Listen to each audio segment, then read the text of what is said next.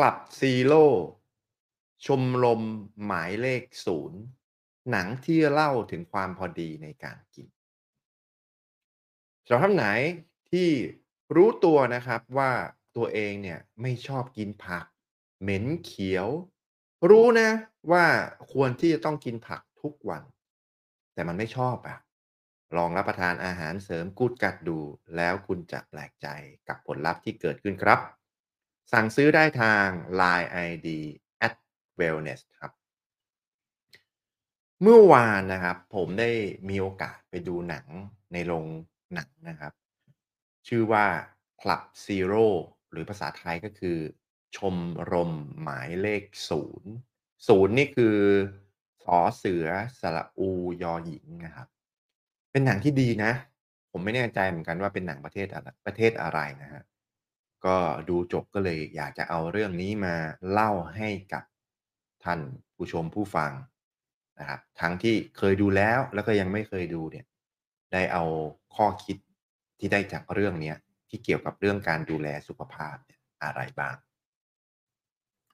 คำเตือนนะครับก่อนที่จะเข้าไปสู่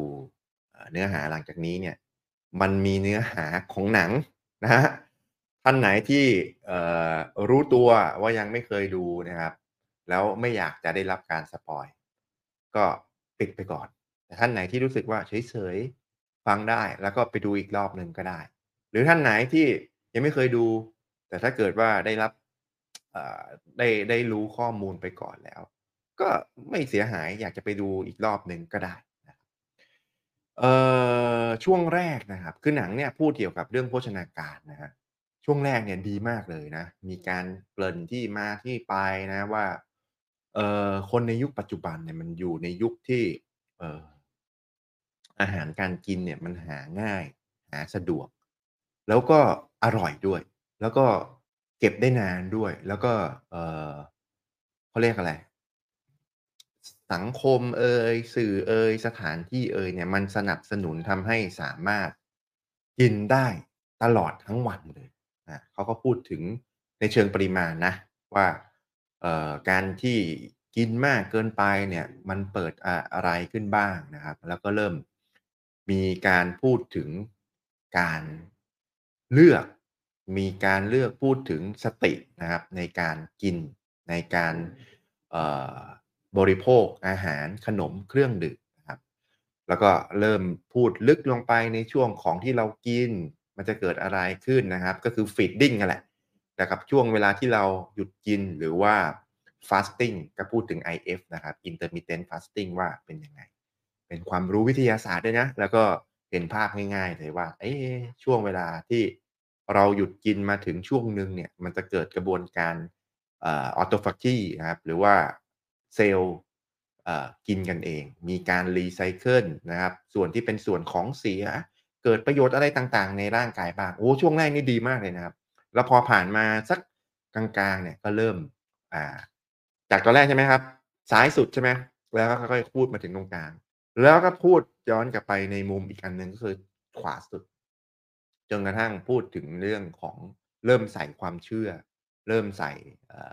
ความศรัทธาเริ่มใส่การไม่กินเลยคือหมายถึงว่าจุดอยู่ถึงจุดหนึ่งที่ว่าร่างกายเราไม่ควรจะกินเลยแล้วก็ใส่เรื่องอื่นๆที่เกี่ยวกับนอกเหนือจากเรื่องวิทยาศาสตร์นะลงไปมันก็เลยทำให้ได้ข้อคิดไงว่าจากตอนแรกใช่ไหมพูดจากมุมหนึ่งใช่ไหมครับอ่าโลกในยุคสังคมปัจจุบันเออแล้วอ่ะขอโทษนะฮะอ่าเสร็จแล้วก็พูดมาจนถึงตรงกลางแล้วก็พูดไปขวาสุดอ่าพอเราดูจนจบเรื่องเนี่ยมันก็เลยทำให้ได้ข้อคิดนะครับว่ามัชฌิมาปฏิปทาหรือว่าทางสายกลางนะครับอะไรที่มันมากเกินไปอะไรที่มันโอเวอร์อะไรที่มันอันเดอร์เนี่ยมันก็ไม่ดีทั้งนั้นแหละไม่ว่าจะในเรื่องในเรื่องของหนังนี่นะครับพูดถึงปริมาณการกินกินมากเกินไปมันก็ทำให้ร่างกายเราได้รับพลังงานมากเกินไปได้รับสารอาหารมากเกินไปกินน้อยเกินไปนะครับถามว่าน้อยเกินไปเทียบกับอะไรเทียบกับ physical activity ที่เกี่ยวกับกิจกรรมทางกายเกี่ยวกับการใช้ชีวิตของแต่ละคนถ้ามันน้อยเกินไปมันก็ไม่เพียงพอกับการใช้งานก็เกิดการ ขาดพลังงานขาดสารอาหารอ่ะทีนี้ถ้ามุมอีกพูดอีกมุมหนึ่งถ้าอดอาหารนานเกินไปนะการเหมือนในหนังนะช่วงหลังๆเนี่ยคือไม่กินเลยอดอาหารนานเกินไปมันก็ไม่ดีอดอาหารสั้นเกินไปคือหมายถึงว่ากินจุกจิกนั่นแหละกินมาแป๊บหนึ่งอีกสองชั่วโมงกินอีกละอีกสองชั่วโมงกินอีกละอันนี้ก็ไม่ดีคือเกิดการเผาผลาญเกิดการเอ่อเมตาบอลิซึมเกิดการสะสมพลังงานมากเกินไปเห็นไหมฮะหรือแม้กระทั่งในหนังที่พูดถึงอาจจะไม่ได้พูดถึงนะแต่จริงๆแล้วมันคือเรื่องเดียวกันคือช่วงเวลาที่ฮอร์โมนอินซูลินหลักเนี่ยซึ่งบางกลุ่มบางคนนะครับในสมัยนี้ก็กลัวกลัวนะครับไม่อยากจะให้อินซูลินหลังเลยยิ่งหลังก็ยิ่งอ้วนยิ่งหลังก็ยิ่งแก่นะฮะก็ถ้าลองนึกภาพดูนะถ้าคุณไม่มีถ้าถ้าเกิดว่าอินซูลินมันหลั่งเยอะเกินไปมันไม่ดีอยู่แล้วมันทำให้อ้วนทำให้เพิ่มความเสี่ยงเป็นโรคเบาหวานชนิดที่สองเพื่อช่วยเอ๊ะทำให้ร่างกายแก่เร็วอ่ะทีนี้ถ้าเกิดอีกมุมนึงไม่หลั่งเลยนะครับเช่นการกินคีโตจินิกการกินไขมัน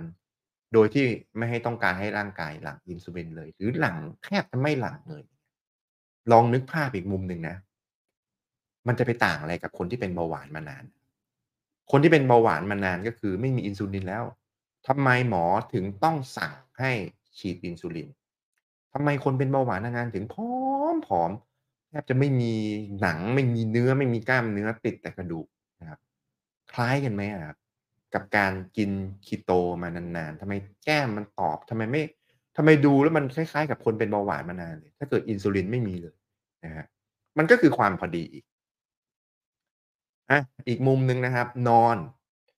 การที่นอนไม่พอเห็นไหมครับอ่าก็เพิ่มความเสี่ยงในการเป็นโรคนู่นโรคนี่อีกมุมนึงนะครับถ้านอนเยอะเกินไปก็เพิ่มความเสี่ยงในการเสียชีวิตในการเป็นโรคนะครับลองนึกภาพดูคนที่นอนติดเตียงอ่ะอันนั้นนอนทั้งวันเลยคือต้องมีคนมาพลิกเนี่ยนะครับถูกไหมครับอะไรที่มันเยอะเกินไปมันก็ไม่ดีน้อยเกินไปก็ไม่ดีน้ำตาลในเลือดก็เหมือนกันอ่าบางคนกลัวน้ำตาลในเลือดสูงส่วนตัวในน้ำตาลในเลือดสูงก็คือเกี่ยวข้องกับการควบคุมการกินใช่ไหมอ้าวแล้วพูดอีกมุมหนึ่งอ่ะอีกมุมหนึ่งในกรณีที่น้ำตาลในเลือดต่ำโอ้โหก็เตรียมช็อกนะครับถูกไหมก็ใช้ชีวิตอยู่ลำบากความดันก็เหมือนกันพูดหนึ่งมุมหนึ่งความดันสูงใช่ไหมครับอ่าแล้วถ้าความดันต่ำก็มีปัญหาเอ่อไทรอยด์นะครับอ่าบางคนพูดในมุมว่าอยากจะเพิ่มการเผาผลาญอยากจะอยู่เฉยๆก็ผอมกินเท่าไหร่ก็ไม่อ้วนนะลองดูภาพลองนึกภาพดูนะถ้าไทรอยด์คุณต่ำคุณก็อ้วนง่ายคุณก็เอ่อ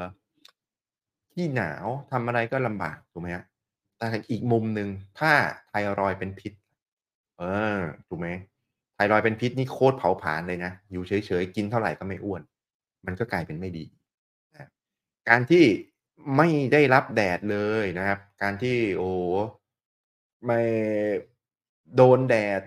พยายามหลีกเลี่ยงแดดเพื่อรังสีกันรังสี ยู วี มันก็ไม่ดีนะครับร่างกาย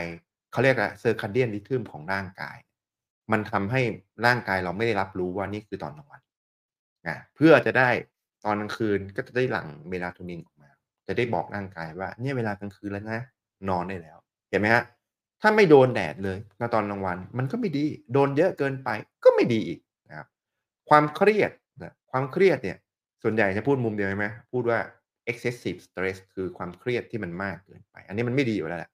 แต่ถ้าพูดอีกมุมหนึ่งนะคนที่ไม่ต้องคิดอะไรเลยไม่ต้องรับผิดชอบอะไรเลยนะอยู่เปล่าๆไปวันๆอันนี้ก็ไม่ดีอีกคุณลองนึกภาพดูนะว่าเออคือสมสมมุติเว่อร์เลยนะแบบไม่ต้องทำอะไรเลยคุณก็จะนอนอยู่เฉยๆไม่ต้องคิดไม่ต้องตื่นไม่ต้องอาบน้ำไม่ต้องไม่ต้องมีเป้าหมายไม่ต้องมีสิ่งที่ต้องคิดต้องทำรับผิดชอบในแต่ละวันอันนี้ก็ไม่ดีอีกนะครับการออกกำลังกายก็เหมือนกันเป็นสิ่งที่จำเป็นแล้วก็สำคัญในการมีสุขภาพที่ดีในการที่จะมีชีวิตที่สมบูรณ์มีสุขภาพที่แข็งแรงแต่ถ้าไม่ออกเลยก็ไม่ดีถูกไหมครับออกเยอะเกินไปก็ไม่ดีอีกนะรวมถึงฮอร์โมนต่างๆในร่างกายเรานะวันก่อน อี พี ก่อนที่ผมพูดถึงโกรทฮอร์โมนไปละ จริงๆแล้วฮอร์โมนทุกชนิดแหละอะไรที่มันมากเกินไปมันก็ไม่ดีอะไรที่มันน้อยเกินไปมันก็ไม่ดีสรุปสุดท้ายนะครับเอ่อหนังเรื่องนี้เนี่ย Club Zero ชมรมหมายเลขศูนย์เนี่ยท่านไหนที่ยังไม่เคยดูอยากจะลองดูก็ได้นะหรือท่านไหนที่เคยดูแล้วแล้วลองมาดูมาลองเอากลับมาคิดดูว่ามัน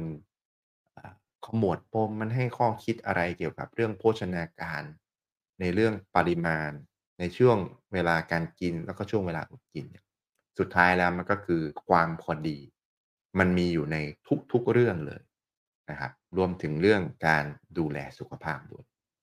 สำหรับท่านไหนนะครับที่ดูแล้วชอบรู้สึกว่าเป็นประโยชน์ก็กดไลค์ถ้ารู้สึกว่าน่าจะเป็นประโยชน์กับคนอื่นรอบข้างก็กดแชร์ถ้ามีเป้าหมายเดียวกันนะครับอยากดูแลสุขภาพแบบองค์รวมก็กดติดตามถ้าไม่อยากพลาดเนื้อหาดีๆก็กดกระดิ่งแจ้งเตือนแล้วพบกันใหม่ อี พี หน้าสวัสดีครับ